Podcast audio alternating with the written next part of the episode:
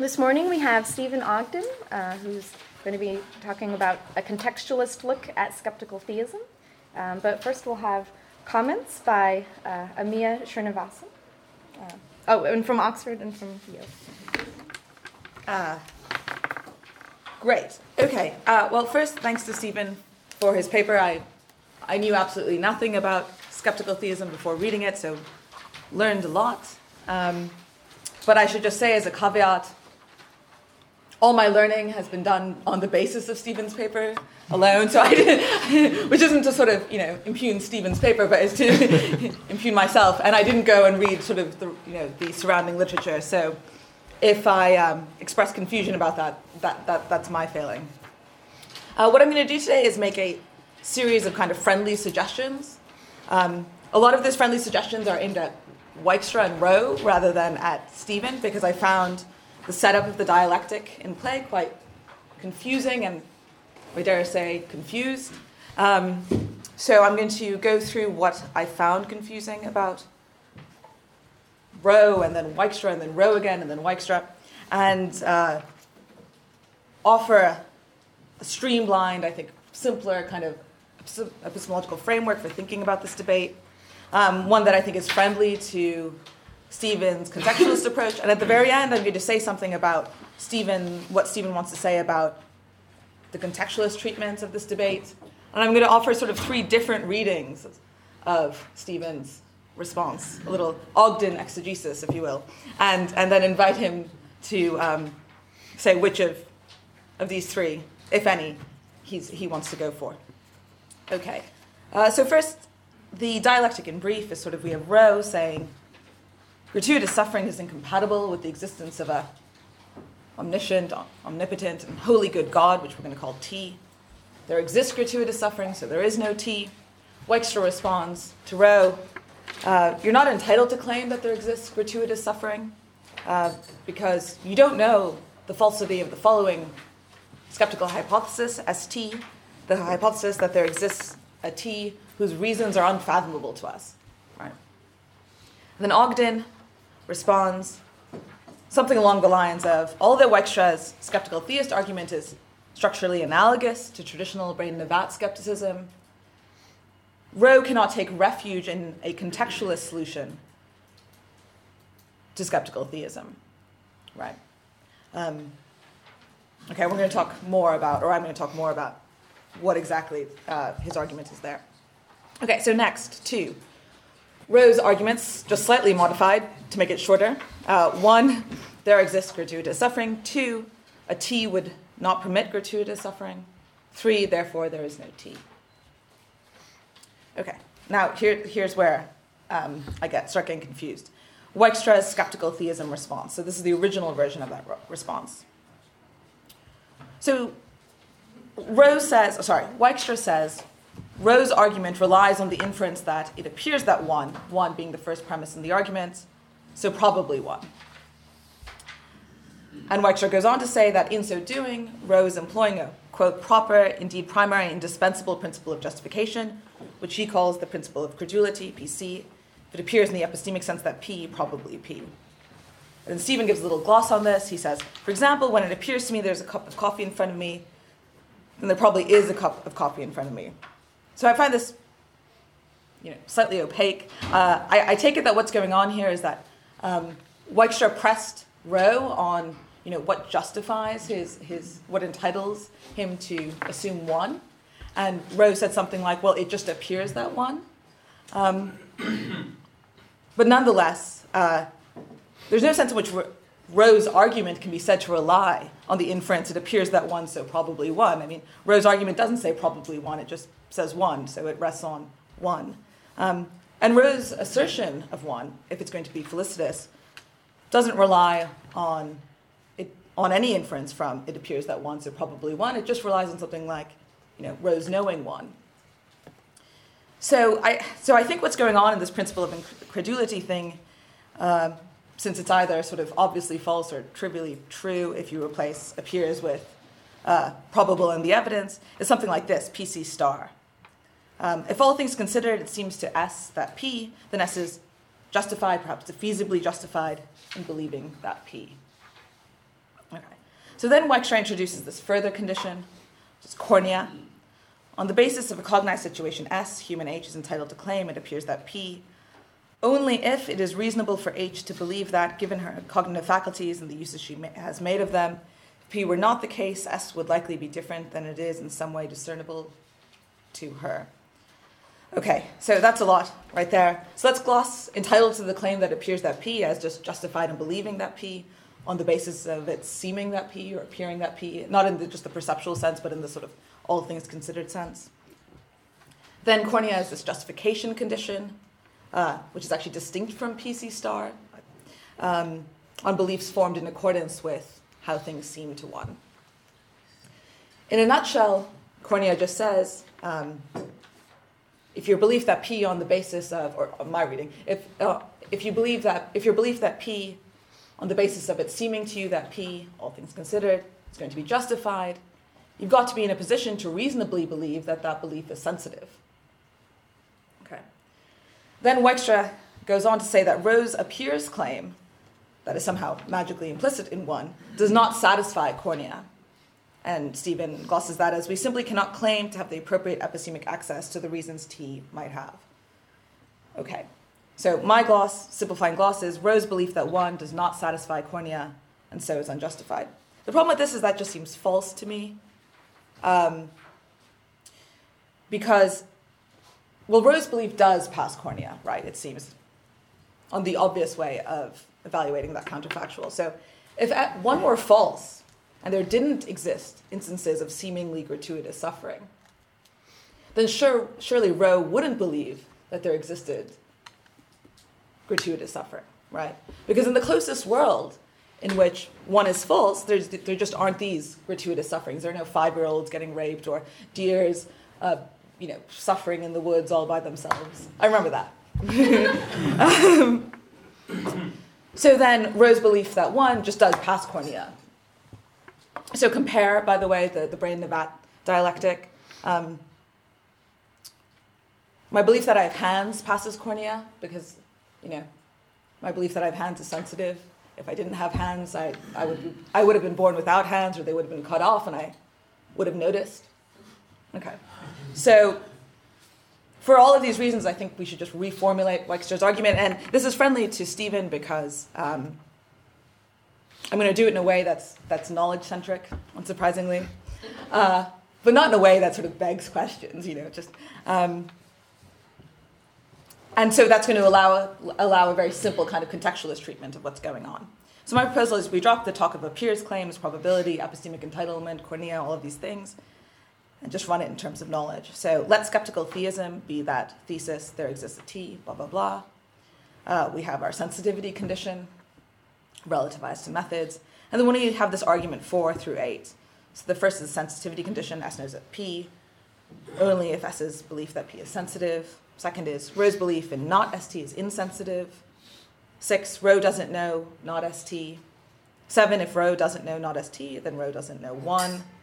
Therefore, Rowe doesn't know 1. Okay, so this is, as Stephen points out, this is perfectly analogous to the traditional brain in the vat argument, so that we've got that in premises 9 through 13. I'm not going to go over that since I'm sure you're all acquainted with that argument. And then Rowe has this kind of Morian response, which you can go through from 17 through 19. I mean, the original one is 14 through 16, but there's a problem with it. So let's go 17 through 19. We just reverse the premises. If Rowe doesn't know that not ST, then he can't know that 1. Rowe knows that 1. Therefore, Rowe knows that not ST. So here Stephen objects. Look, the perennial problem, however, is that the epistemic situation is exactly the same as if ST were true. Even if God were to exist, we shouldn't think God's reasons would be discernible. So... in response to this, I would say, well, but this, let's assume atheism is true. The epistemic situation would be really different if ST were true, right? From the way it actually is, leaving aside how we evaluate that exactly. So after all, there are all sorts of things that it would turn out Rowe didn't know. Rowe wouldn't know that ST was false, and he wouldn't know one. So to say that the epistemic situation is exactly the same is to just sort of beg the question against Rowe. Of course, for Rowe to insist that he does know one, and thus not ST, is to beg the question against the skeptical theist, but some questions deserve to be begged, possibly. Okay, so now we're at Stephen's contextualist treatment. So the strong analogy between Wykstra's argument 4 through 8 and the traditional skeptical argument 9 through 13 threaten Wykstra's argument with sort of guilt by association. It also suggests that Rowe might be able to take refuge in a Keith DeRose, KDR, style contextualist solution to the skeptical theist's challenge. So Stephen wants to argue that actually contextualism offers no safe harbor for Rowe. So briefly and sort of inadequately, KDR's contextualist solution is something like the proposition picked out by knowledge attributions, claims like I know that P, change depending on context. In low standards context, the utterance expresses a proposition that the subject is in a good, is in a strong, but not super strong relationship to the known proposition. And in a high standards, i.e. skeptical context, or actually e.g. skeptical context, the proposition expressed by that utterance indicates a much stronger relationship between the knower and the proposition, known or not known, or known if it knows, namely a sensitive one. So in high standards context, I know I'm not a brain of vat, and I know I have hands, express false propositions, but in low standards context, they express true propositions. And just briefly, this is supposed to solve the skeptical paradox in the sense that it explains why in normal context we take ourselves to make true knowledge attributions, while in skeptical context we take ourselves to make true knowledge denials, right? And so what recommends contextualism is its putative ability to vindicate our everyday knowledge attributions.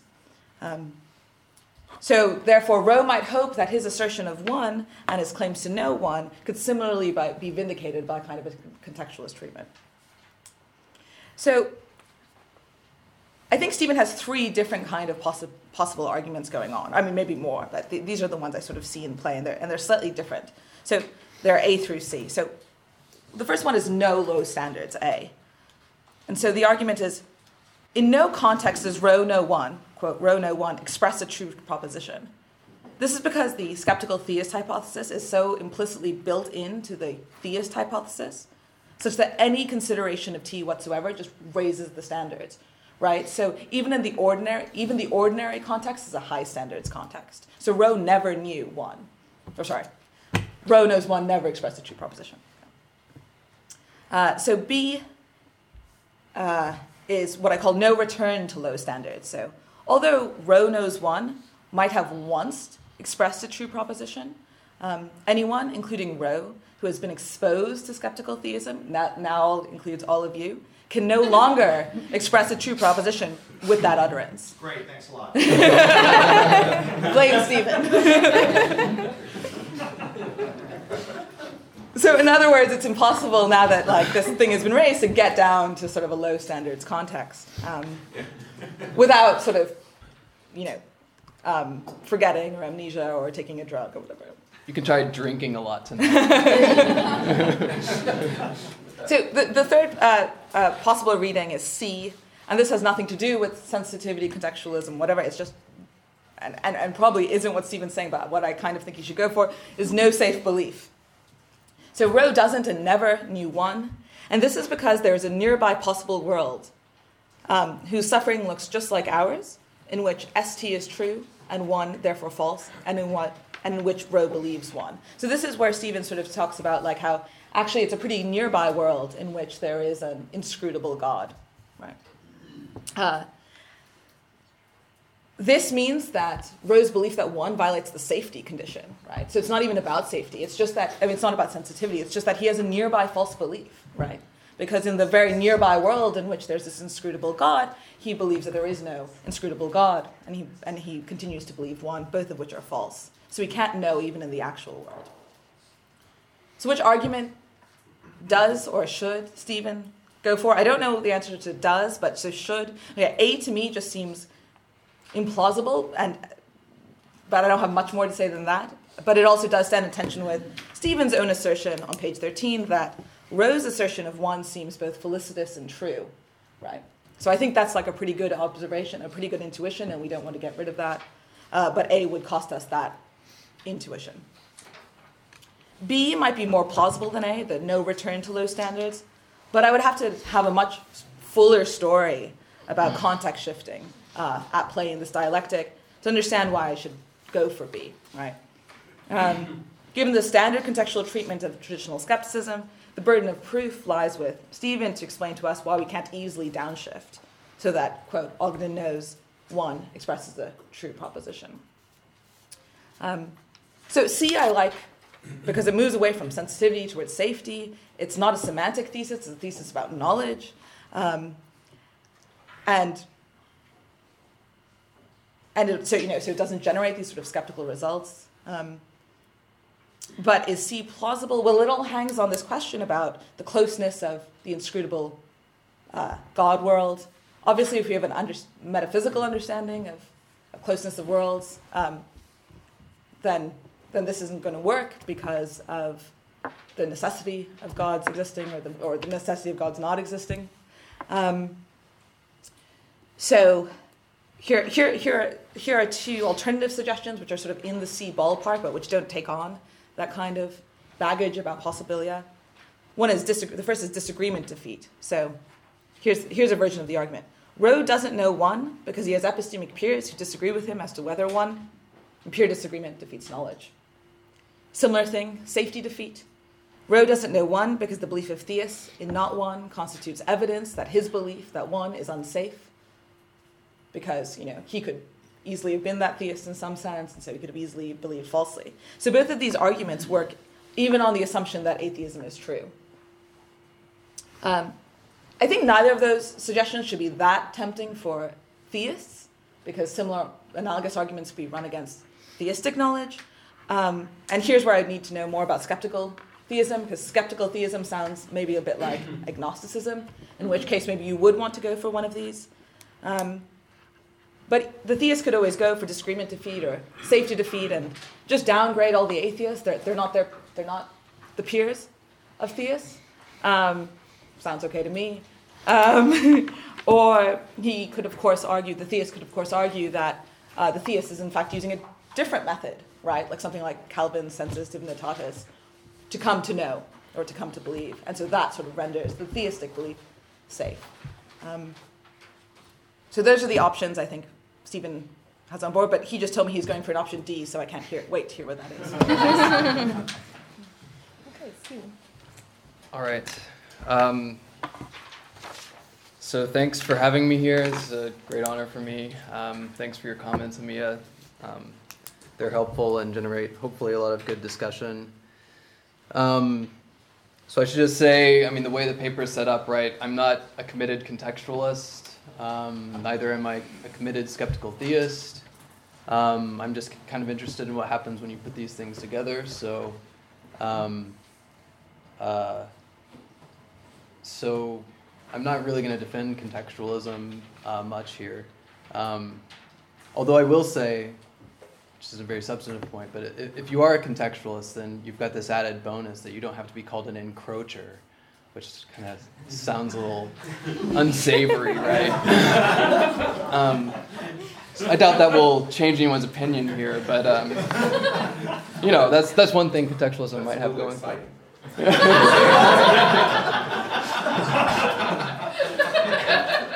I'm just going to let that comment stand. So let me try.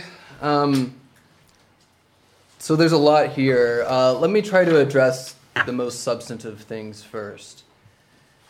Thinking about Amia's sort of fix for the Wykstra-Rowe setup, switching it to just straight claims about knowledge. I'm hesitant to do this, so maybe it is a good way to go. I think I say in footnote 17 that that this whole thing could be done using straight knowledge claims, and I think, as Amia's really just kind of worked out, the argument would probably go through even better on straight knowledge claims. But that seems sort of unexciting, because Rowe himself never wanted to claim that he knew one. He says that explicitly in his article. He says something, actually, like it would take something like omniscience to be able to claim to know that one. So to claim that to know that one is sort of implausible, so if you show that he can't know that one, then this seems like a very interesting result. This is why he tries to give an inductive argument in the first place. So the reason why the probability stuff comes in with one is because he wants to say, look, there are many instances that sort of seem to appear this way, that there aren't any reasons, so probably there aren't any. So he wants this argument to get its force from a kind of inductive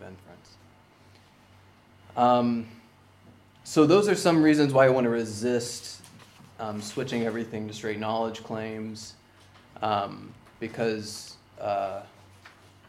those claims just seem too strong, and so if you show that they can make those claims, and it's not that interesting. So I guess I'd rather say something interesting about skeptical theism using contextualism, even if it's sort of less clean, because I have to do this analogy stuff to talk about how they aren't using straight knowledge claims here. So I'm kind of using a contextualist-inspired treatment or something of warranted appears claims or something like that. So that's going to affect some of the other comments here. Still, I think Amia's 6 here raises an important issue, namely that I'm ambiguous about how the contextualist treatment applies to ordinary standards. So Amia gives us. Can I use this? Mm-hmm. Okay. So we have. 3 options.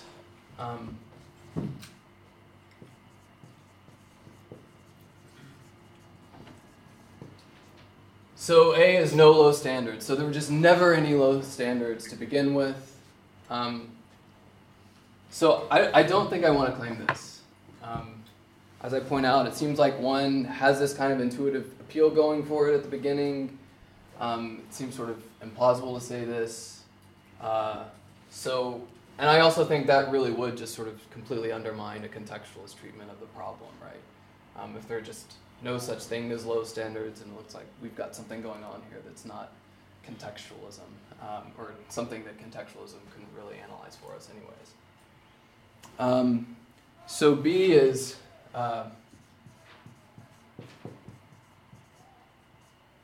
no returns. This is like you can't go home again, right? Say more about that in a second. C is a sort of safety approach that Amia proposes. I'm interested in this. I have a good friend at Yale who thinks that safety is actually the best way to go in thinking about skeptical theism. So I'm going to try to urge him to apply to the next workshop then. So I'm open to this working out, but of course then that sort of gets us out of the realm of contextualism and into something else, so I'm not going to say much about that here. But what I may opt for is D. I'm just going to call it pesky skeptical theism. So no return, Amia talks about this. I think I want to go for one of these two. I'm not sure which, so maybe you can help me decide.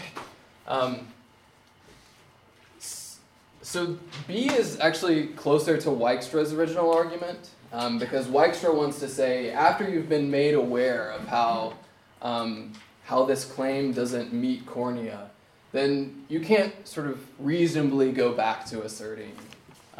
You can't reasonably go back to asserting one. So if we're trying to match the contextualist situation to Wykstra's original argument, then you might go for something like this, and you might go for something like that on a contextualist reading, because look, what the contextualist argument shows is that these high standards should get put in place just by talking about an omniscient God. So we don't need any sort of new, high-powered hypothesis entering into the picture. So it's not like I've got to start talking about brains in a vat when you were talking about hands. Rowe comes on the scene talking about God, and I just try to make him pay attention to what he's saying, right? So that's one way a contextualist might try to motivate this no-return option. But even if you think that maybe that's too strong, so maybe something closer to the contextualist spirit is this other option, so the pesky skeptical theist. So on this view, okay, maybe Rowe can go back to claiming one and sort of low standards.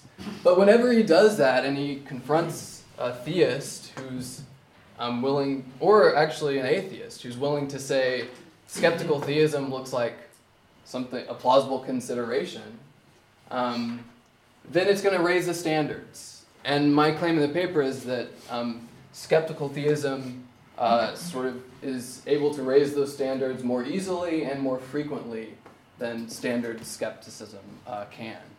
And I try to motivate that in various ways in the paper, but just does seem to me that there are going to be more theists and atheists who think this is a relevant kind of thing to consider when we're talking about arguments for and against God's existence than sort of serious... people seriously raising brain of that type scenarios. So I think I want to go with one of these two options, but maybe you can help me say which one. Am I at time? No? Okay. I'll just leave it there.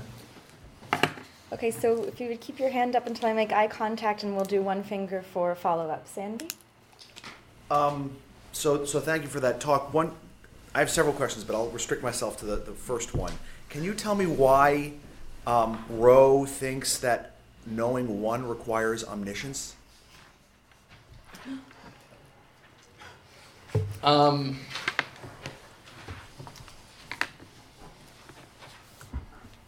Probably not. I mean, I can tell you that he thinks that, or that he said it, anyways.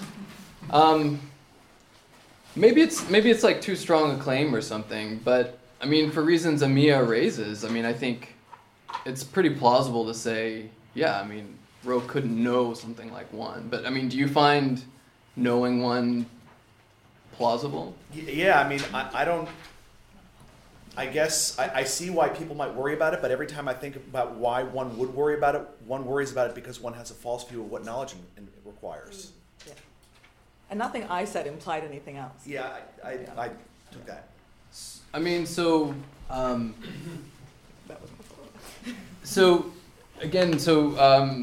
might be sort of formulated in different ways, but let's just say you've got something going on about God not having morally sufficient reasons for the instances of suffering that we do see, right? So that's the sort of thing that gives rise to the worry. And so you might have contextualist worries about it. You might have safety worries about it. But it does look like there are a number of ways to try to undermine that kind of knowledge, because it looks like there are going to be some nearby worlds in which there is a God, because of his omniscience, whose reasons are going to be inscrutable to beings like us, and in which we would still maybe have this belief. And so on most safety or sort of sensitivity sort of accounts of knowledge, you might run into problems here. Can I follow up on that? Because I thought Amia made a point that I thought is right, and I take it you just denied that point. So I just want to see if I understood the dialectic here. If you think that God's existence, if God exists, is necessary, then there's no nearby world in which that God's existence is opposite what it is in the actual world. So what you just said is false. And I thought Amia made that point. Yeah, so I try to go about this without taking into consideration arguments that God's a necessary being and exists in every possible world, because in some ways that muddies the water, in some ways it makes it just sort of too easy for the theist, I think. But even if you give that up, though, sorry. No, even if you give that up, I would be surprised if... so if the world is one in which God exists, and then there's a nearby world in which God doesn't exist. That would still be surprising to me, even if you give up the thesis that God's existence is necessary. Just, I'm intuition mongering here, but I'm willing to bet that many people will be on my side on this one.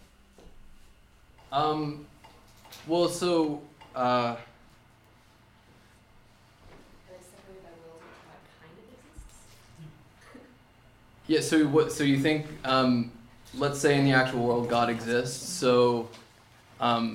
The worlds in which God doesn't exist are just really far away or something? Think about it this way, and this is the last point I'll make, because I actually did mean to be succinct here. Think about it. Suppose I were to say to you, imagine a world in which this law of physics doesn't hold. And then I say, oh yeah, that's a nearby world. Right. My first reaction is, whoa, you have a different understanding of what nearby world means than I do. So God's existence, I'm assuming nothing more than this. God's existence, if God does exist, that's a really, really deep fact about our actual world. Even if it's not, if it's not necessary, it's still a deep fact about our world. In which case, yes, the nearest world in which the sort of not easily changed, right? Yeah. Just a thought. Yeah, I should think about that more. I mean, maybe. Yeah. Danny, was that a follow-up? Yeah, okay. I think it helps if you think about the basis on which the method on which you come to form the belief in one. And then you could start thinking of basis, depending on how you came to that, there could be cases where they're close ones where that is false. We falsely believe a different proposition. Sorry, not with that. We falsely believe all different other propositions falsely, and then your belief's not safe. Or you can think of cases where the method that you used are such that all the close rules are ones aware of that method. So I think you've got to just start, making more about this to the method you use. So that's one way to get clear on that. And Tim, you have a follow-up? Yeah, I think it's along similar lines, but if you think that nearness is a sort of contextually flexible type thing, then I think in this case you're wanting to think of something like evidential nearness, not so much nearness with respect to the laws or the existence of God. So.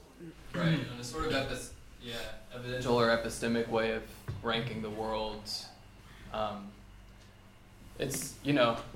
look, it seems like you've got to change a whole lot. Like, God exists, like that's a pretty huge metaphysical fact about the world, right? It affects a lot of things, but maybe the sort of evidence for or against God's existence. I mean, because it's, yeah. Thanks. Okay, Jeremy? So it sounds like the contextual kind of argument for, using contextual is going to give you, it seems to be a different kind of skeptical theism than the kind that Wykstra is going for, because on Wykstra's version, we're not going to be entitled to the appears claim, and so we're not going to get entitled to there probably is gratuitous suffering. But I think on standard contextualist lines, especially the kind that it looks like you're using, which is that the standards change, they usually leave strength of justification intact. So. DeRose thinks that after the standards go up, after the skeptic drives up the standards, your strength of justification for here's a hand remains pretty high. It's still very high. Mm-hmm. And I think your degree of belief should remain as high, right? I mean, things, right, in the high stakes cases, while believing just as strongly as I did before that the bank is open. So if that's the mechanism you're using, I think you're going to end up leaving the atheist with very high credence that there exists in the proposition that there exists great gratuitous suffering, and so it's going to be very probable for the atheist that there will be no God. So you're going to leave them lots of, you're going to leave them with that epistemic status in these propositions that I think Wykstra's version doesn't leave them with. So I wonder if that's kind of a problem that it's much weaker. It seems a much weaker kind of skeptical theism. Yeah, no, that's good. That's helpful. I hadn't thought about that. That standard contextualism does leave your justification for these ordinary beliefs normally quite high still. So in one way, I mean, I'm sympathetic to that. I mean, in one way, I'm sympathetic to a weaker kind of skeptical theism. That's not quite so bold. So I might be willing to sort of just go with the contextualist flow on this one. But I have to think about that more. And another possibility that opens up is, look, there may be other ways to mount evidential problems of evil, or evidential arguments from the problem of evil. And a lot of people are still doing that sort of thing. And I want to say, yeah, that's still a worthwhile endeavor. I don't think skeptical theism, as much as Wykstra maybe originally meant it to be this, but I don't think it should be the sort of thing that just really cuts off the future debate. So yeah, I guess that's a really helpful insight into what contextualism sort of implies about skeptical theism, but I think I'm sympathetic to it. Yeah, thanks. Okay, Max. So I've just like understand the first bit. So you want to say if the atheist is in the high standards context, his evidence, namely the evidence of the world looking the way it does, like he can't see any outweighing goods, like the world still looks that way to him, even in the world where atheism is false. Mm-hmm. So his evidence is insensitive. He doesn't get to have that. He's not entitled in the high standards context. So, but my question is, like, is the theist any better off in the high standards context where sensitivity is required? Because, like, say that the closest not theistic world in this context is not an atheistic world, but a world where there's a powerful deity who's just kind of indifferent and sort of still makes a world that looks like this. And then in that case, if that's correct, then the theist's evidence is insensitive in the high standards context, and the theist doesn't get to know either. Like, so the atheist and the theist are kind of on a par. Okay, so the closest possible not T world is a world in which there is a very strong deity, but who's not morally good or perfectly good or something. Yeah, I mean, or just where his attributes are not quite the same as what on theism in some way. But you did mention that this God is indifferent to the suffering. Well, so sorry, that's one way you could vary. I mean, it's a world where theism is false, but the world looks mostly the same as it does. Right, and so so one thing to say about this. So there are a lot of worries that skeptical theism proves too much. So there are some theists who worry about skeptical theism. And I say more about this in a longer version of the paper. I think it's worth thinking through these problems. But one thing you might say is, well, look, theism isn't... You might just go for the route that says theism isn't trying to argue for God's existence on the basis of this sort of appears type claim. You might think a theist holds the views that they do on the basis of other kinds of evidence, and so again, just like there may be other routes to argue for atheism, even considering the problem of evil or something, there are going to be other routes to argue for theism, even if this type of argument wouldn't work for a theist. Okay, John? This kind of connects to something Amir said, but I mean, the way you're spinning contextualism is using this DeRose idea of a rule of sensitivity, where at a context, if you say that you know P, the standards shift so that he's required to be sensitive. That's the idea, isn't it? Right. I mean, it's just, like, it's got no plausibility at all, that rule. I mean, if I say, you know, Jeff's not about to drop dead in the next 5 minutes, or Jeff's not about to turn into a candlestick. I mean, on standard semantics of counterfactuals, you know, if you look at the case where that's false, you hold the past fixed, and I will believe that he won't. It won't be sensitive, but you know, no one thinks, you know, the standards are. I mean, it's just got no plausibility at all, this rule of sensitivity. Yeah. So let me try to. I mean, I could give millions of other styles of examples, but yeah, so I'd just give you one. So again, you know, maybe you just don't like contextualism. No, so. I mean, contextualism is a lot better. I'm just saying the rule of sensitivity is ridiculous, whether or not. Okay, yeah. So the rule of sensitivity is supposed to tell us something about what's happening in these skeptical debates, right? So you've got to have a skeptical hypothesis in place, right? Well, isn't that a skeptical hypothesis that he'll turn into a candlestick in the next 5 minutes? Not according to DeRose. Is that not skeptical enough for him? DeRose thinks a skeptical hypothesis is one that's going to explain, which I know is a word. Right, yeah. Like, oh, so I was going to explain why you believe. So he's got a general picture, which is that the general picture is the rule of sensitivity. Out of context, if you assert, then the standards are raised so that... I mean, that's the only mechanics of the view. No. Only the rule of sensitivity only comes into play in a high standards context. And the high standards context is...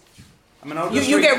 No, I'm not talking about... You know, I mean, what DeRose says is that, like, you get bumped up into the high standards context because of a skeptical hypothesis. And a skeptical hypothesis is something that explains why you take yourself to believe you're not... The skeptical hypothesis is false. The mechanics. I agree, it's still bad. No, the mechanics of DeRose's view is at context where you assert that you know P, for any P, the standards are shifted so that P is required to be set. That is, I mean. That's the rule. That is the rule he goes for. I mean, so there's a textual thing. I believe that's the rule he goes. I mean, maybe you could correct me on that. So now we're getting into DeRose exegesis.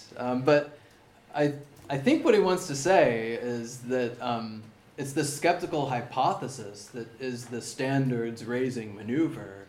The rule of sensitivity is just explaining why that maneuver has force, because the hypothesis forces our belief to these remote possibilities in such a way that it becomes insensitive. So, because look, he can't just think any time you say I know that P. I mean, he doesn't think there's a sensitivity condition for knowledge. I know that, right? but that's not the idea. The idea is at contexts where you assert I know that P. At those contexts, the standards are raised such that P is required to be sensitive. I mean, I can read out the fact that is the idea. That's the mechanics of his view. That doesn't entail that at all contexts. That doesn't entail that the rule of sensitivity is true at any context. That's the point. When it is asserted that some subject knows some proposition P, the standards for knowledge tend to be raised, if need be, to such a level as to require S's belief in that particular P to be sensitive for it to be counted as knowledge. That's so at contexts where you go ahead and assert I know yada yada, the standards are thereby tend to be raised such that yada yada has to be, your belief in yada yada has to be a sensitive belief. That's the mechanics of the view. And all I'm saying is it's got no plausibility at all, that view. Yeah, so, I guess what I'll say is I think DeRose probably should say something like what I just said and Amia just said, which is it's the skeptical hypothesis that puts in place the high standards. And the rule of sensitivity is just giving us an analysis of how that goes. And he also wants to say other things too, like the insensitive proposition believed has to be able to explain why our knowledge in these other facts is undermined in a certain sort of relevant way. So that's one way he tries to get around other problems for sensitivity, but... I mean, there are that... Yeah, you see what I mean when you say the rule of sensitivity explained. I'd like you to write down that if this isn't if this is the rule of sensitivity, it's false, and so it doesn't explain anything. So I'd like to know what the rule of sensitivity is if it's not this proposition. Something like when. But maybe there's some more. Yeah. But something like when a skeptical hypothesis puts in place high standards, then. It demands of the speaker that his or her belief that P be sensitive. Right, but then it's not the rule of sensitivity explaining how the skeptic hypothesis puts in high standards anymore on that formulation. I mean, the way it was originally presented in DeRose is the idea is there's this rule of sensitivity, and that explains how high standards come into effect when the way you're glossing it now. You're dropping that as an explanation of how... You're basically talking about the requirement of sensitivity as a consequence of the high standards rather than an explanation of how the high standards come. So I'm not trying to be super anti-contextualist. I'm just pointing out that you've chosen the wrong friend. I'll go tell Keith you said that. I think Keith knows that. No, that's right. That's right. I should think more about this. Amia?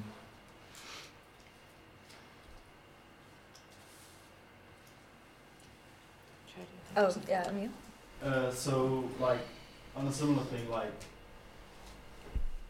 there are a lot of reasons to think that especially this way of formulating contextualism, you get a lot of junk in. So the way that this rule works is that, so as John says, if you say S knows that P, then there's sensitivity rules that expands the sphere of worlds that counts as the ones you have to satisfy to be safe. It's a safe sensitivity thing.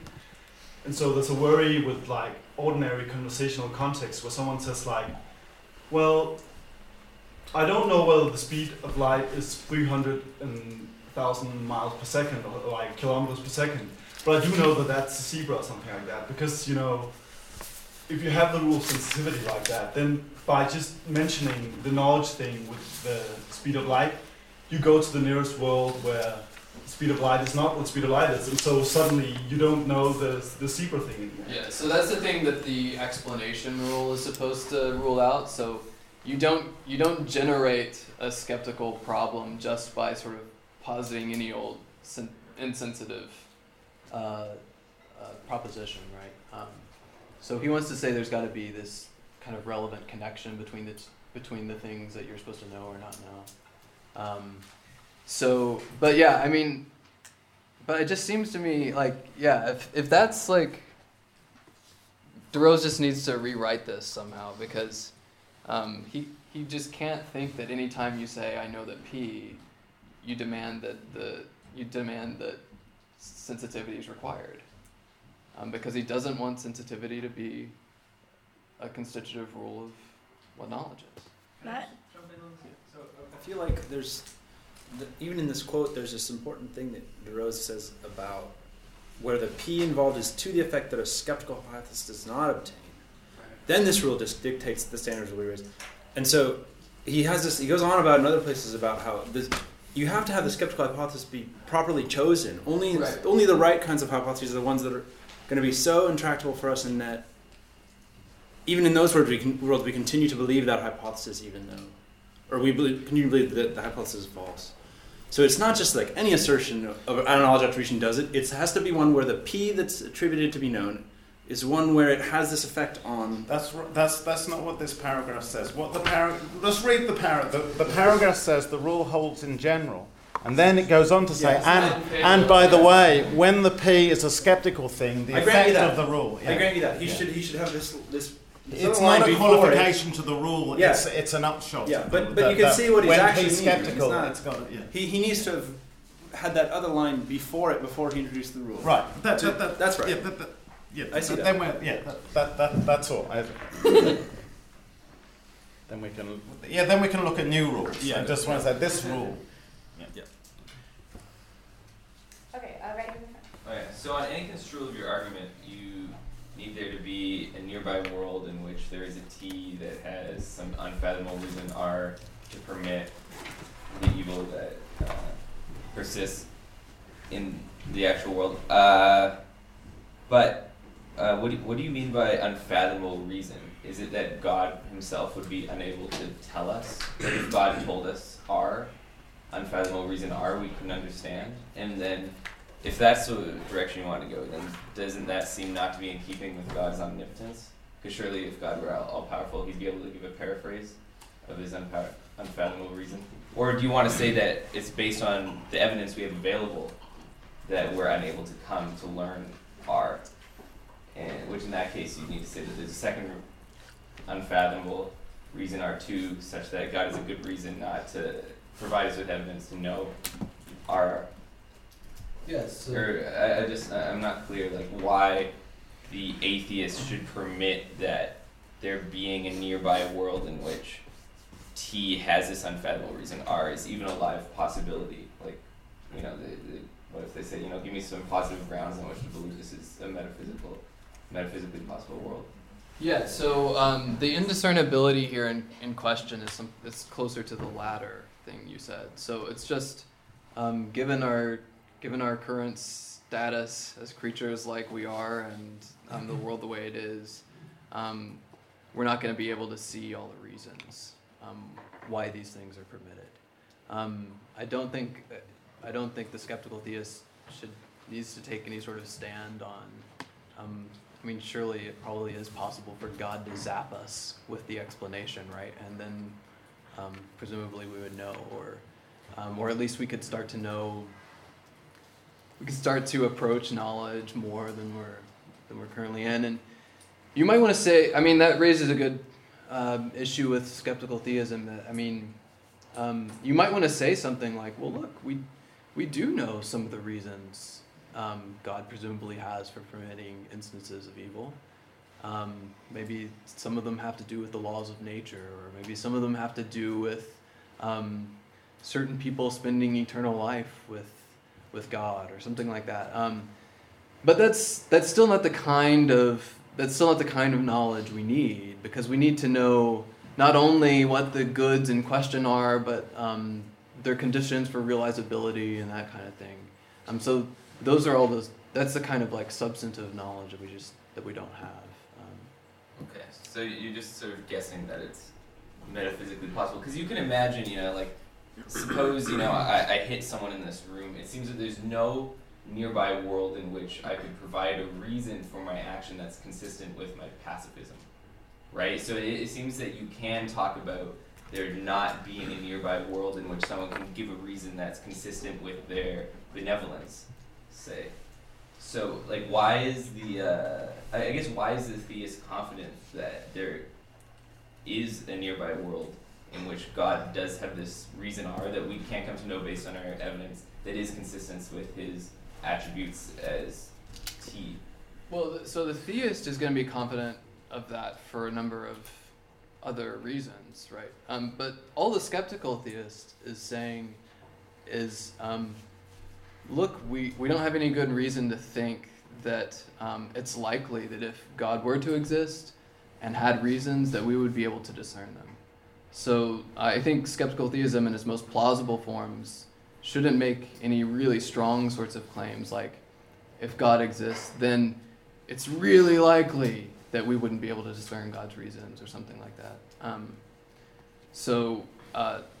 The reason that theists are confident that God would have such a reason is sort of different from skeptical theism, right?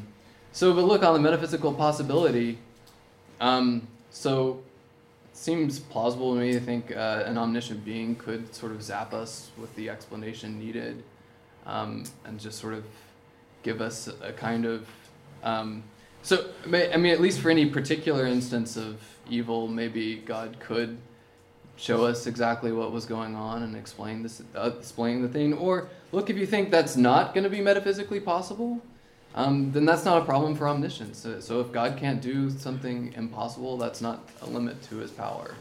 So I don't think there's a problem either way. Okay, we have two follow-ups. Christina? Yeah, So actually, Wykstra's not going to go with the answer that you gave first. He is going to say that God's reasons are unfathomable in a way that like God couldn't just zap them into our heads. And that's kind of the whole point of talking about how the baby. Because he sort of emphasizes the fact that we're creatures. Well, yeah, sure, right? Like, there's no way that a parent can explain to a baby who's being immunized how good this really is for them long term. There's just, there's no... But presumably that's because the parents are finite. Not even if you're omnipotent, sort of. Because it's logically, I mean, like, sort of like, you know, metaphysically impossible for a being like that to understand the sort of, you know, their own flourishing. They just don't have the capacity in the right kind of way. So Wykstra's really going to push that point, and he's drawing on like a long tradition there, right, of unfathomability. Yeah, so... Yeah, I don't know what Wykstra thinks. You would know better. Yeah. I've listened to him talk about this for a long time now. So, I mean, whether or not you find it plausible, Wykstra at least is going to go for hard-line unfathomability. And there's no world in which God could zap his, you know, necessarily... So, presumably Wykstra just then has to say, well, look, that's no limit on omnipotence. Right, yeah, exactly. That's the deal. But you can't do something that's not possible. You don't have, like, the volitionist view of, like, God's omnipotence. Yeah. I mean, there might be some worries that you would have about that as a theist, but, because you might... It's a possibility. Yeah. John? Thanks. You have a follow-up? Oh, sorry. Okay. Then Josh? Okay. Yeah, so I was going to suggest another way of shifting the standards, such that the atheist is the one who puts herself in high standards by making a problem of evil. So she can say there's gratuitous evils just so long as she doesn't infer from that there's no God. And the reason why I was thinking that that might work is that it seems like if you can infer from the gratuitousness of the evil that there is no God, that it seems like you're saying something, you're using gratuitous in maybe a technical way. Kind of like if I was to give the weight of this table in nanograms or whatever, it might kind of, or sort of infer, well, it seems to me like she's saying something like, it's sort of ultimately gratuitous if she's gonna use gratuitous in the like premise one of her argument. So I was thinking, take a comparable person who says, yeah, there's order and design in the universe, right? If someone can kind of like say that in a sort of really casual way, they can talk about how, you know, oh look, the sun is setting or something like that. But if they're going to use that in an argument for like a Ptolemaic, you know, theory of the world, then immediately the standards, they're now not just making a casual observation, they're making a scientific kind of observation. So, you know, just what do you mean? Like, just what do you mean by order and design, and or just what do you mean by the sun is setting? Becomes like it's almost a skeptical hypothesis that they were kind of begging upon themselves by using. Yeah, there's gratuitous evil, which is kind of like a mundane observation in a really technical way, like to prove something about metaphysics. And so, if that was the mechanism, if the mechanism for raising the standards wasn't like nearby world or anything like that, if it was just the technicality of the language that the atheist herself was using, then that would maybe at least that might be a way of maybe plugging for A or B or something like that. Yeah. I guess, I mean, this sounds to me akin to sort of a Peter Unger hard-ass semantics, as it's sometimes called. So, I'm not sure I would want to go that way. That just by, I mean, I'm not sure I would. I mean, maybe you're just sort of cashing out my argument in a different sort of way. But if you mean something like, well, any time you use some term in a fairly technical way or something, then you're committing yourself to these potential skeptical scenarios. I'm not sure I would want to go with that. But I mean, I think the ST argument is trying to show, or at least on a contextualist treatment, the ST argument is trying to show something like, when you're using this, when you're saying gratuitous, or when you're saying there's no reason, it does look like you're making a pretty bold claim, and one that's insensitive. So I don't know. I'd have to hear more about the proposal to know why just sort of technical use of terms would automatically commit you to these kinds of. Can someone correct me if I'm wrong, but wouldn't it raise the standards if I was, so let's say I was to say this table is about 55 kilograms, right? And that, I might be entitled to know that on the basis of, yeah, I'm a pretty good judge of what tables weigh. But if I give the weight of a table in nanograms, isn't that kind of, because I'm applying a degree of precision that, doesn't that raise the standards on the... You mean if you say plus or minus 10 million nanograms? Yeah, or if I was to give it without saying plus or minus, if I was to give like a nanogram weight of this table by just looking at it, this is the nanogram, like it's like this many nanograms exactly. So something like that, if I was to give the weight in nanograms and not say about, I was suggesting... Well, then it's a different proposition then. Right. I mean. Okay, but so then that's what I'm saying, is that then there's an easily known proposition, there's gratuitous suffering. And then there's a harder to know proposition, there's ultimately gratuitous suffering. And if you need the harder to know proposition, there's ultimately gratuitous suffering to get Rowe's argument, right? Don't oh, okay. Sorry. I'm asking because I'm not sure how the contextualists do those moves, but I'm thinking that that's the kind of move that might. So you have in mind like a kind of mundane claim. There's gratuitous suffering, meaning something like there's really bad suffering or something. Or there's suffering that no one could justify, where no one quantifies over everyone that I'm thinking of at the time, like all the people I've met, a lot of people that I can expect to meet. And stuff like that. But that doesn't quantify, I'm not including when I say there's gratuitous suffering in a normal context. God. I wasn't thinking about God at the time. So the thought is, as soon as you introduce gratuitous into this argument about theism, so that's another way of kind of saying what I've said, that like when you sort of God will bring in these high standards, at least once your attention is drawn to the kind of being God is in this sort of way. Maybe once you bring in gratuitous with God, all of a sudden you start quantifying over different kinds of beings, and it becomes a harder thing for you to justify or to know. Michael, you have a follow-up? Yeah, it might be just the same suggestion, but it did seem like that's what you ought to say about the A, B, C, D option. Maybe it's E, because I'm not sure if it's up there. But, you can return to the low standards. What you can't do is use the gratuitous suffering claim, you ought to say anyway, in the context of an argument against God's existence, because it's the raising the possibility of or mentioning God's existence puts you in the situation where you got to go out to those worlds where God exists, and can you really say that it's can you rule out the skeptical possibility that it's merely apparent gratuitous suffering that that's it. So it's basically you can go back to saying something like you can say gratuitous or Bambi's suffering is unjustified. This is a gratuitous evil, but then as soon as you start to use it as an argument for God's existence, the standards go up, and you've got to deal with the skeptical theists' claims, and you can't. All of a sudden, then you don't know it. Yeah, maybe that's right. Okay, Julian.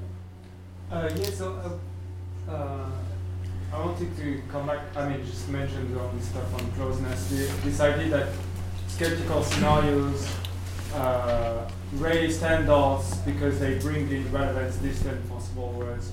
And it seems to me that there's a funny problem with that. It looks like if you start speaking of brain in a vat, you on the Stendhal story, you raise Stendhal's, but if you happen to be a brain in a vat, then the brain in a vat word is not in any way distant. But still, I guess there is the feeling that if a brain in a vat starts to talk about brain in a vat, then they are using the word no with a high Stendhal context. So it looks like the context is not really like, I mean, on the plausible version of contextualism, it's not going to be a function of the real distance, so to speak, between the actual word and the scenario taken seriously, but more of the perceived distance between what the speakers take to be actual and the scenario in question, while the strength of epistemic position will maybe be more a function of the actual distance. So I think this idea, there are some problems here. Yeah, so good. I think the possible worlds talk is just brought in to sort of help make the notion of strength of epistemic position more clear. The ordering of worlds here, in terms of proximity, I think has to be something like evidential or, you said perceptual, I think, but it has to be something like evidential or epistemological. Well, the strengths of epistemic position. You can't start thinking about ranking worlds as if any world you think of, oh, let me apply the actual operator to that one, and then, okay, well, then of course those kinds of worlds are going to be close to that kind of world. So it's just, we rank worlds based on, some sort of evidence for how we think the actual world is, and then we tweak things about the actual world to get farther and farther away. We here, in this kind of context, like we could be the subjects, the theorists who are speaking about subject, the speakers, I'm not clear, who is we, the standard view is when the strength of epistemic position is determined by the situation where the subjects happen. So if you happen to be in fact-bound country, no matter what your evidence is, your strength of evidence is low, that there is bound in front of you. If you're in a good bound country, then your strength of evidence is high. This is supposed to be, so there is supposed to be this objective measure of closeness, and depending on the subject's situation, they will be higher or lower. What I'm pointing out is it looks like the standards, so not the strength of epistemic position, but the standards set up by a context, is not a matter of how distant the skeptical scenarios actually are from the speakers, but rather of something like how distant the speakers take these scenarios to be. So speakers, maybe they are brain in a vat, maybe they aren't, they think that this scenario is distant, and so when they take this scenario seriously, it raises their standard. So it looks like maybe contextual standards are a function of speaker's intention, perceived distance, and stuff like that. But strengths of epistemic position, I took it to be on the standard view something that's more like a matter of subject situation. How is the subject in a situation close to error or not? John? Oh, sorry. Go ahead. No, I was going to say something about Michael's thing, but if you had something to add, I'll wait. So I'm wondering, what the... What the upshot is. Yeah. Yeah, I think sometimes you switch. You say you want to. Maybe it's maybe it's something you can use positively, but when you want to say we have evidence, or so these words are distant or close or something. Maybe here you want to say stuff about how contextual standards, then maybe stuff about whether the word "seem distant" is enough to say that the standards are higher, because standards may be a function of some epistemic or perceived notion of closeness, contextual standards. But that's different from epistemic position. Maybe it helps to distinguish the two aspects. So maybe you don't have to argue that the unfathomable reason, the skeptical theory hypothesis is really close or really distant. You don't care about that. It just has to be perceived as distant, and it will raise the standards. Yeah. So just as I was just trying to, the possible world thing that I bring in is just a way to try to motivate the claim that the skeptical theist hypothesis is going to be sort of more easily and more frequently raised than typical skeptical hypotheses, or at least brain about ones. And so I just made a comparative claim about this sort of the world in which God exists and has reasons. Just seems closer, I think most people would agree, than a brain about world. So I mean, I think both theists and atheists would say BIB world. I mean, those are really far out, right? But yeah, maybe I should think more about that. Okay, so we have 2 follow-ups, and then we still have 4 questions, and we have about 20 minutes left. So if everyone could just try to keep their questions and answers concise, John. Just one quick thing. I think it'd be good in general to look at how some of this interacts with quantificational claims that have logical relations to theism, but don't, as it were, mention God, and see how various suggestions that, I see a tragedy, and I just say, well, if there had been a good being that foresaw how much would suffering there'd be and could have prevented this, that being would have. That includes people, and, Mm-hmm. I mean, that doesn't mention God. That's arguably sensitive. I mean, if the world is as the atheist says it is, it's sensitive. So, it'll pass you. There's no immediate mechanism in what you describe for. So, are you willing to concede, oh, the atheist could know that? And it's just a suggestion that it's good to look at those quantificational ones, and often, Yeah, thanks. Amia, follow up? Yeah, this is a follow-up to Julian's point, or what I took to be Julian's point. Right, so these are, I think, 2 completely distinct issues, right? And I tried to tease them out in B and C. So there's this one question about nearness of inscrutable God worlds, which is tied up with the safety kind of thing. And there's a completely distinct question about can you return to low standards? And on the DeRose picture, the only thing that matters there is salience of the skeptical scenario, the skeptical hypothesis. And salience not understood in this terms of possibility, but just is there a guy there being annoying and telling you? Mm-hmm. Or are you, it's a psychological phenomenon, right? So these are different. Yeah, he brings in possible worlds in a way to try to describe why it is that the skeptical hypothesis seems so far-fetched, right? Well, in part it's because it's such a distant world. Right, so that explains something about the far-fetchedness of the thing. That doesn't explain the far-fetchedness of the inscrutable God thing, because that's just necessarily false, right? So that, so you don't need that, right? These are 2 sort of distinct kind of things. I think this is what Julian was pointing out. So if you want to stick with the sort of contextualist response, I would say you don't need this weird kind of thing about a nearby inscrutable God world. If you want the sort of inscrutable God world because sensitivity is a bad condition on knowledge, you want to go with safety, you still don't need that because you have these alternative ways of running the safety argument. So there are options. Yeah. Thanks. And you were next, actually. Oh, I don't have a question. Okay. John.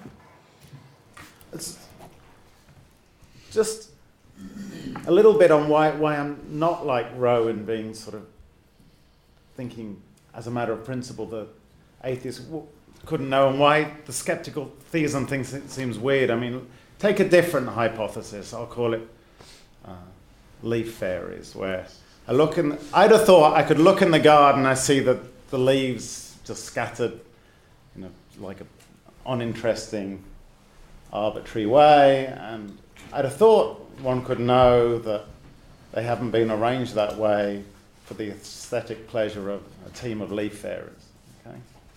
Leaf-loving fairies. I mean, that seems like the sort of thing you could know by looking in a garden. Then there's this proposition, skeptical leaf fairy, which is, if there were a team of skeptical leaf fairies, quietly arranging, would I be able to discern exactly their aesthetic tastes for leaves? And, well, maybe not.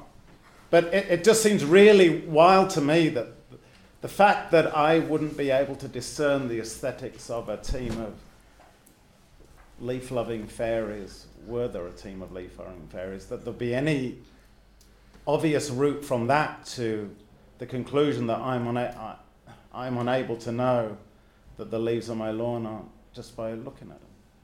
I mean, that's the frame of mind I'm in. Why is it that you're not supposed to be able to discern leaf-loving fairies since it's... No, if there were a team of leaf-loving...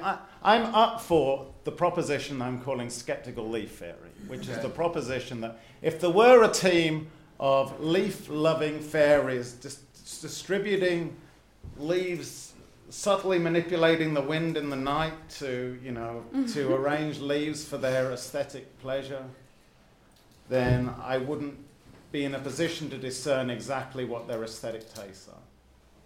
And that seems, I don't know, seems pretty plausible.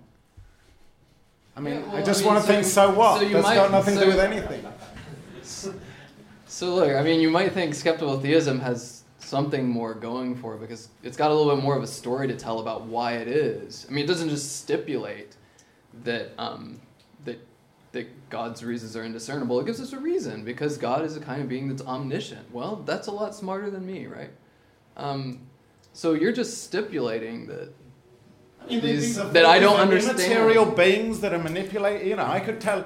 I wouldn't really expect to know exactly what their aesthetics were. Immaterial beings manipulating the wind. I mean, it seems pretty plausible to me. Skeptical leaf fairy. Yeah. So then, I mean, I think. I think this just becomes a typical like skeptical hypothesis. I'm just saying you're telling me that I can't look on the lawn and come to know, and say, yeah, this wasn't arranged by a team of leaf fairies. I think a contextualist is committed to the claim that if someone comes in genuinely bringing in this skeptical hypothesis, then maybe the standards are raised or something, right? It seems really implausible. Leaf fairies, just like being a brain in a vat, seems really implausible. I mean, isn't that what a contextualist would say? I mean, maybe I'm wrong. There's the contextualist aspect that I'm just talking about before we get into just the general mechanics of skeptical theism. This is echoing a bit of what Amia said. It seems more like this. Okay, so the more you fill out the story about the fairies to try to give me a story about why it is that I can't discern leaf fairies' aesthetic sensibilities, then that's you're getting closer to skeptical theism. The more you're kind of emphasizing the skeptical part of the skeptical leaf fairy hypothesis, then I wanted to say, okay, well, how is this different from a typical skeptical hypothesis? I'm just recording them when people look in their garden, they can see that it wasn't the leaf distribution wasn't put together by a team of leaf fairies, and you seem to be telling me not. Because they can't tell that. A contextualist would just say, because just think of the original Rowe Wykstra dialectic. Yeah. That's all. I'm just thinking of the original. The analog of Wykstra is telling me I can't know this. It just looks mad. That's all I'm saying. Maybe perhaps to run after this using the quantificational move again here. So It seems like maybe I can kind of hear where you're coming from, where you want to say when I'm talking about leaf fairies, then suddenly there are skeptical hypotheses which are salient and make a big difference to the knowledge claims I want to make. But what about the claim these leaves were distributed randomly by the wind, or the similar claim nobody arranged these leaves in accordance with their aesthetic preferences? That's just kind of mundane sorts of things. It seems like I can know these, but also these entail the falsity of the leaf fairy hypothesis. Right, yeah. No, that seems right. Josh, did you have... Sorry, I cut him off. Yeah, I mean, doesn't that... So Wykstra... the analogue of Wykstra would then have to say, oh, I'm not saying the atheist can't know things that entail that's theism's fault. That would be the analogous thing. We'd already be there. Then we could start dinking around with, can you actually assert the entailment without shoving yourself into a context where no means something so demanding? But we'd be a long way. We'd be conceding a lot already. But then, you know. Yeah, maybe. Yeah, I don't know. Maybe there's. Christina, maybe have some more insight. Josh had a follow-up first. All right. So I was just going to follow up first. I was going to say, so let's say like, I think Jeff's proposal is right on the money, that we should say, like, okay, does the atheist, or does anyone know that the leaves are distributed randomly on their lawn? And I think, yeah, in low standards contexts, you know, like, it's the case that, yeah, we know that they're randomly distributed. But then if you were to use that as, I think that if you, so I was, if you were to say ultimately randomly distributed, that perhaps you might, so I think there are theists who think that the distribution of leaves on the lawn, every bird that falls from the sky, God knows about it, or something like that. Like, that's kind of like the kind of claim that a lot of theists would want to say. So they'd want to say, okay, so there's, oh yeah, that's true in like random quantifying over like everyone that's sub, you know, T, but it's, you know, if you want to say, do you know that they're ultimately random? Well, no. So that, I think that would be the kind of move, and so that you couldn't actually infer from them being random to there being no T. You'd have to infer from there being ultimately random to there being no T, and then that way you'd get around the kind of back step that you just made. Yeah, so I think the disanalogy with your example, John, and what you should be pushing on, Steve, is that the original claim that Rowe's talking about is, it involves the word gratuitous, right? So it's not just their suffering. I think, I feel like, sure, that would be more like a leaf thing, but gratuitous suffering already has this kind of sense of, and it's, the way he keeps defining it is the way he keeps saying ultimate. But there's absolutely no justification. It serves no purpose whatsoever. And I feel like that's where you should be pushing to say, like, that. It's not, these arguments in the end don't rely on that ideology when you think about it. You could just as well run it via premises like, if there were a good guy, a good being who foresaw this amount of suffering and could have prevented it, he or she would. That's the premise. That's my premise. Okay, no mention of gratuitous. That entails there's no God. This amount of suffering. No. Let's just take, like, suppose I dissect Jeff, and then someone says, if a good guy could have stopped that, the good guy would have. But that's the premise. No, I'm sure it is. Really? There would totally be situations where a good guy would No. The claim is if a good guy could have stopped that, this particular action, it would have. John, you would say entails there's no good. No, I'm saying, yeah. Some people are worried that skeptical theism implies a kind of moral skepticism. So there's an interesting literature on this problem, because You might think, even if it were sort of always unjustified for one of us to allow you to cut up Jeff or something, that there's some sort of different standards in play for I was just pointing out, I don't need the ideology of gratuitousness in the premises. I have premises that entail there's no God, no ideology of gratuitousness at all. But I don't think that you get that entailment. It's like universal quantification. It's like, how many objects are there on this table? And I can't, like, there's blah, blah, blah.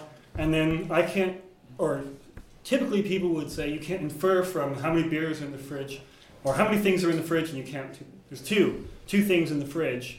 Typically you can't infer the falsity of universal quantification, or universal composition, from there's two beers in the fridge, or sorry, two things in the fridge. And because if you're using, if I said that, and someone pointed out to me there's an invisible guy who is really good and could prevent this, and he didn't, I think, I was wrong then. It's not like it's got no logical relation to these things. It does. It's not like, I was only talking about chunky fleshy people. Okay, we still have two people that have been waiting very patiently, so I'm going to suggest that we move on, Chris. Okay, so this is maybe a broader question about the relation of skeptical theism to broader issues of theism, but I'm wondering to what degree the skeptical theist gets to be called theist on your view, especially with relation to the analog of skeptical arguments. So, for instance, like the person who brings up the skeptical scenario of the brain in a vat, like, they're a skeptic, they're not a brain in a vatist, right? if they were to be a brain in a vatist, they would have to like provide some sort of argumentation for brain in a vat hypothesis. But of course, at the point they're doing that, they're not doing the skeptical project anymore. They're doing some other project of trying to provide evidence for a hypothesis. I'm wondering. Yeah, so this is just kind of a question of the terminology. So I definitely don't think one has to be a theist in order to endorse skeptical theism. Sure.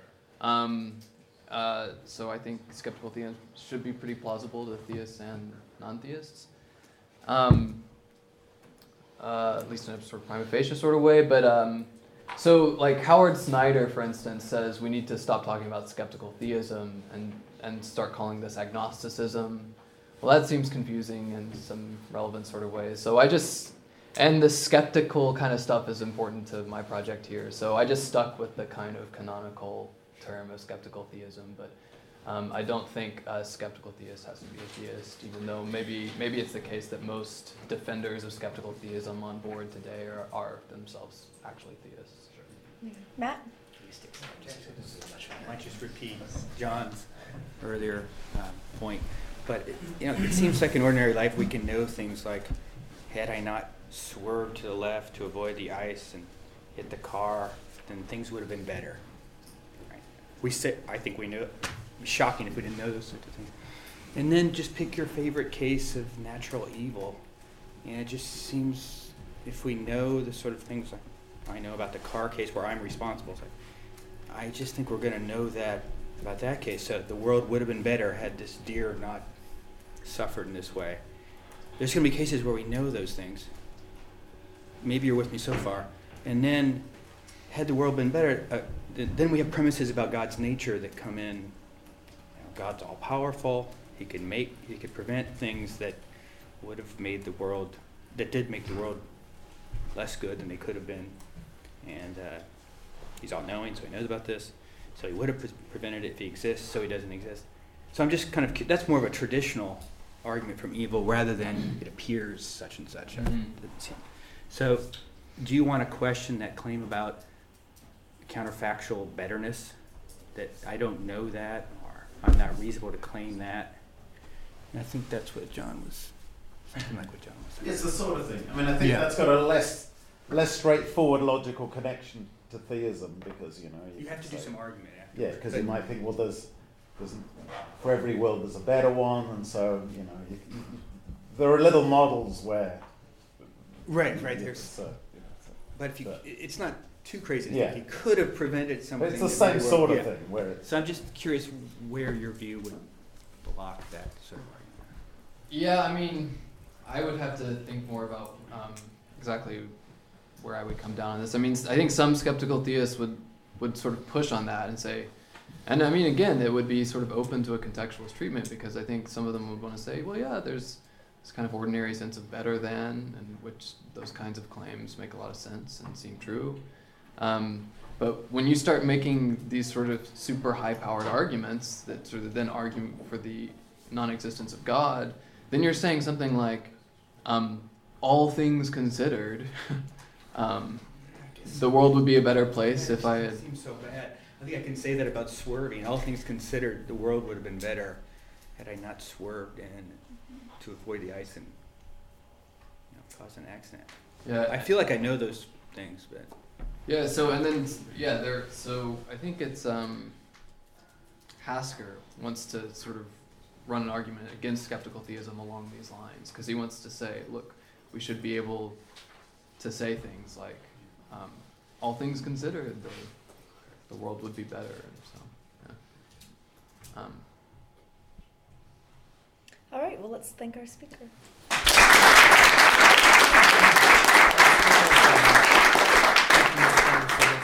you mention already there's no lunch being supplied? Yes. Did people know that already? Yes. Okay.